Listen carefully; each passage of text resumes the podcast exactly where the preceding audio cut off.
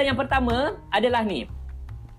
Which is platform berubah ikut zaman. Okay. Nah, apa maksud dia platform berubah ikut zaman? Nah, the thing is kan tak kira umur kita, tak kira bila kita mulakan perniagaan, platform internet ni berubah. Contohnya kan saya uh, seperti mana saya kongsikan malam tadi uh, dalam rancangan uh, TV uh, TV1 bicara inspirasi kan, saya kata saya sendiri bukan dilahirkan pada zaman internet. Okay. Zaman saya dulu tu kan perniagaan adalah tradisional uh, bagi business card, edarkan brochure, edarkan leaflet, letak poster. Memang semua tu digunakan sampai hari ni. Kan? Saya dulu bukan zaman perniagaan online. Okay? Saya awal-awal uh, uh, awal-awal dulu saya sendiri kena belajar. Internet baru bermula, saya kena belajar internet itu sendiri. Belajar kat mana kan? Kita mula dengan MIRC. Platform pertama ke internet kan? Siapa masih lagi kenal MIRC? Siapa tahu MIRC? Tulis ASL dekat tepi adik-adik yang tak tahu, anak-anak yang tak tahu apa tu ASL, uh, Pak Cik IK ni cak sebut kan, tak perlu tahu, okay? Mereka-mereka yang in their 30s, 40s, 50s, uh, mereka tahu apa ASL tu, okay? Tapi kan point saya adalah, platform kita kena belajar. Iaitu kan lepas MRIC saya kena belajar Alta Vista saya kena belajar Lycos saya kena belajar Yahoo saya kena belajar Netscape saya kena belajar Ask Jeeves untuk membantu men, uh, kembangkan lagi perniagaan saya. Nampak? Semua apa yang saya sebut tu kan many of you tak tahu pun apa benda lah yang saya sebutkan tu. Semua tu adalah platform marketing di internet satu ketika dulu. Lepas tu kan uh, mula kita tahu tentang Friendster kita tahu tentang MySpace kita tahu tentang uh, Foursquare semua tu saya kena belajar okay saya bukan dilahirkan terus zaman Instagram, Facebook seperti mana hari ini hari ini tidak. Awal-awalnya Alta Vista, Lycos, Yahoo, Netscape, Friendster, MySpace, uh, kemudian Foursquare, kemudian barulah datangnya Google, kemudian barulah saya kena belajar Instagram, barulah saya kena belajar YouTube, ya kan? And lately ni kan kita kena belajar apa? Facebook Live, kita kena belajar IGTV, kita kena belajar YouTube Live. Nah, apa point saya kat sini? Okay? Point saya adalah zaman berubah. So it doesn't matter anda start perniagaan online bila anda kena start pada waktu dan zaman ke, apa platform ketika itu. Make sense tak kat situ? So jadi kan kita tak boleh kata alamak kita dah terlewat. Kita tak terlewat, kita masih tak terlewat dengan um, Facebook Live lagi. Ha, kita masih tak terlewat lewat dengan YouTube lagi. Sebab sekarang ni zaman Facebook Live, uh, Instagram, YouTube dan sebagainya. Make sense tak kat situ? Ha, kan? Sekarang ni anda dah tak payah nak belajar dah apa yang saya sebutkan tadi. Friendster anda dah boleh lupakan, MySpace boleh lupakan, Foursquare dah boleh lupakan. Okay? So jadi kan tak kira lah anda mulakan perniagaan bila yang penting is currently platform yang currently again saya bukan dilahirkan pada zaman internet saya sendiri kena belajar setiap platform yang ada untuk mengembangkan dan menjayakan perniagaan kita okey kemudian uh, later-later apa pula platform TikTok ada, uh, Snapchat ada and saya pun tak tahu pun TikTok kan. Saya tengok TikTok, saya tak faham TikTok. Macam mana saya nak gunakan TikTok untuk perniagaan? Ha, kan? Saya sendiri. Tapi at the point yang saya nampak ataupun orang ramai nampak okay, bahawa TikTok ni boleh membantu perniagaan most probably saya pun kena TikTok juga kan saya pun kena belajar TikTok juga. And saya tahu saya tak terlewat untuk TikTok sebab apa kan? Saya pun kena belajar from scratch Faham tak macam tu? And saya faham antara anda pun kata alamat TikTok ni untuk apa? Untuk yang cute-cute, yang comel-comel, untuk buat lawak-lawak, okay? Untuk muda-mudi, untuk menari dan sebagainya kan? Macam mana nak buat TikTok? Macam mana IK nak buat TikTok? Saya pun tak tahu nak buat TikTok macam mana lagi.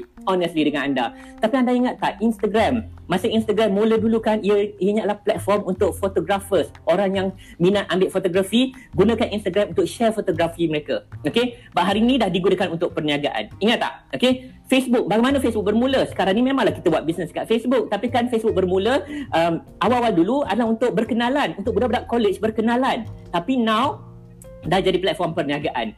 TikTok memanglah kita tengok budak-budak menari dan sebagainya. Bukan budak-budak, mak budak pun menari juga kan?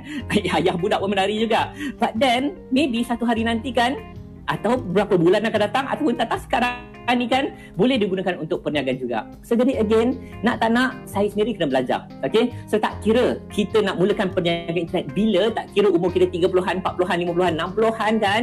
The thing is kan, sebagai usahawan, bakal usahawan, kita bertanggungjawab untuk belajar platform sedia ada pada waktu ini. Clear tak point saya yang pertama? Nak tak nak, memang kita kena belajar juga. Okay? And salah satu cara nak belajar kan, uh, minta tolong top top saya kongsi kat bawah. Okay? www.openeducation.com.my Saya ulang, www.openeducation.com.my um, Beberapa hari saja lagi pada hari Ahad, 10 hari bulan Mei, saya akan kendalikan program saya, program intensif perniaga internet dan strategi media sosial.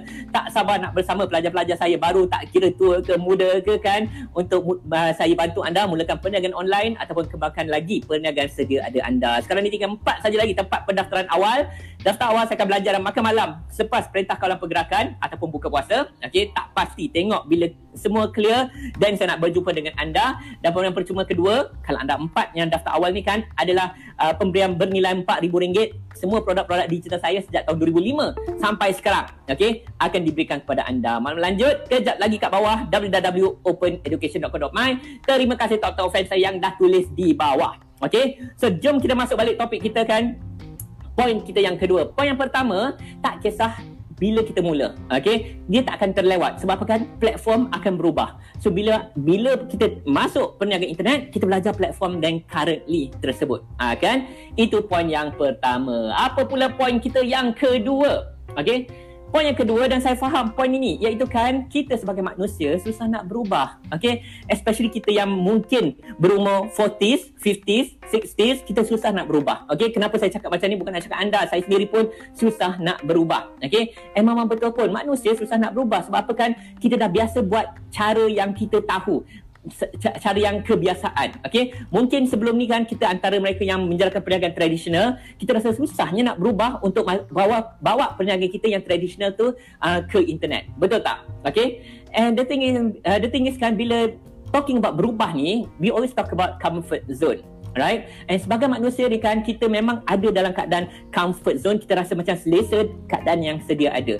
So that's why kita tak kira lah umur kita berapa kan. Kita rasa macam alamak susahnya nak mulakan perniagaan internet sekarang. Sebab kita ada alasan kita susah nak berubah kat situ. Okay? And memang betul pun. Contoh kalau saya minta anda okay saya minta anda uh, cuba malam ni anda lakukan Facebook live malam ni ha, kan? Ha, tak ke berpeluh kita? Ha, kan? Tak ke alamak macam mana nak buat Facebook lah ni? Kita rasa tak selesa. Ha, itu pun itulah nama dia comfort zone kan? Kita rasa macam tak selesa nak buat Facebook live. Apatah lagi kan mungkin nak buat video okey kalau bukan Facebook live ke why not ambil recording? Okey ambil phone anda buat recording bercakap and then kemudian anda dah puas hati anda upload dekat YouTube ataupun upload dekat Facebook anda. Boleh tak buat macam tu? Many of us akan kata, alamak tak boleh. Okay, kita rasa tak berani, kita rasa tak comfortable. Betul tak? Okay, atau menulis konten dan sebagainya. Dan thing is kan, untuk berubahlah, untuk anda melakukan sesuatu, okay, sesuatu yang baru, anda memang kena keluar daripada comfort zone anda. Okay, tahun 2015 masa Facebook Live bermula, okay, saya kena belajar Facebook Live. Saya kena belajar bagaimana nak buat live saya yang pertama. Of course, masa tu pun saya pun tak comfortable, saya pun tak selesa. Seperti mana ramai antara kita, okay, hari ini yang mungkin belum selesa nak buat lakukan Facebook live atau memberikan video untuk mempromosikan perniagaan mereka. Alright? So jadi nak tak nak memang kita kena step out okay of your comfort zone dan macam mana nak lakukan lakukan pelan-pelan okay? Sebab kalau kita, saya lihat baliklah tahun 2015 saya punya Facebook live bukan macam ni, bukan saya boleh cakap lancar macam ni. Tersekat-sekat juga, berpeluh juga saya bercakap okay secara live. But then nak tak nak kita kena step out of our comfort zone. Nah, kan? So jadi sama juga dengan contoh saya sebutkan TikTok tadi tu kan. Saya nak buat TikTok pun saya tak berani sekarang ni sebab saya masih lagi comfortable buat Facebook. Saya masih lagi comfortable buat IGTV, buat apa buat YouTube video, buat content dekat Facebook, dekat blog saya. Yang itu saya dah comfortable. Saya sangat-sangat selesa. Nak buat TikTok saya tak comfortable lagi. Okay? Tapi nak set, nak tak nak, memang insyaAllah satu hari nanti saya kena juga belajar TikTok. Bila waktunya saya nampak, ia akan membantu perniagaan. Make sense tak kat situ? Saya sendiri kena step out of my comfort zone dan tak kira umur. Anda pun kan untuk berubah, memang anda kena step out of your comfort zone. Memang kita akan rasa tak comfortable. Okay? So jadikan nombor dua, susah nak berubah. Nak tak nak, anda kena step out of your comfort zone. Okay? Poin yang ketiga. Ah, ha, poin yang ketiga kan saya sangat-sangat suka. Okey? Sebab apa? Poin yang ketiga adalah cabaran sama saja. Okey, boleh tak tulis kat bawah? Cabaran sama saja. Dah share ke belum? Minta tolong anda sharekan video ni kan supaya kita dapat war-warkan kepada uh, mereka kat luar sana mereka rasa terlewat nak mulakan perniagaan. Mungkin mereka ni dah biasa buat perniagaan tradisional, nak bawa perniagaan tradisional ke internet kan kita, mereka rasa terlewat. Okey, susah nak berubah. Okey, but nombor tiga ni kan maksud dia macam ni. Okay. Cabaran perniagaan ni macam mana pun sama sahaja. Okay. Sama ada cara tradisional atau cara sekarang ni, cara uh, digital, ianya sama saja. Ini saya nak address mereka yang dah biasa buat bisnes secara tradisional. Maksud saya kan cara tradisional adalah mungkin, cuba kita fikirkan, cuba kita ingat balik. Dulu-dululah kita yang dah ada bisnes secara tradisional kan, mungkin setahun dua yang lepas ataupun beberapa tahun, lima enam tahun yang lepas atau sepuluh dua puluh tahun yang lepas kan, masa anda nak mula-mula tu, anda belajar juga macam nak set up company, betul tak? Dan kadang-kadang kita rasa susah, kan? Ada cabaran dia. Cabaran nak cari pekerja. ada cabaran dia kan nak buat bisnes tradisional ni. Kita kena cabar apa cabaran kita nak handle pengedar, nak handle distributor kan? Ha, ada cabaran dia. Nak handle apa uh, business partner. Kadang-kadang kita pun terkena tipu dengan business partner ataupun dengan pekerja dan sesiapa saja ada cabaran dia. Kita juga kena belajar management company kita. Kita kena belajar production company kita. Kita belajar bagaimana melayan customer bersemuka. Ya kan? Kita kena belajar bagaimana buat presentation, nak pitch idea dan sebagainya yang sering dikaitkan dengan perniagaan tradisional. Setuju tak? So apa beza dia dengan sekarang? Okay? Kena belajar juga. Ada challenges juga kan? Mungkin tapi sekarang mungkin anda kena belajar apa kan? Anda kena belajar bagaimana nak uh, daftar domain name. Uh, bagaimana nak guna web hosting untuk startkan perniagaan anda. Kita kena belajar bagaimana nak bina laman web. Uh, kan? Ada challenges dia. Uh, kan? Ada susah dia. Tapi nak tak nak sama juga dengan perniagaan tradisional. Satu ketika dulu kita pun kena belajar semua ni. Uh, semua ni. Uh, kan? But now bila kita nak belajar perniagaan online, kita pun kena belajar juga benda-benda baru.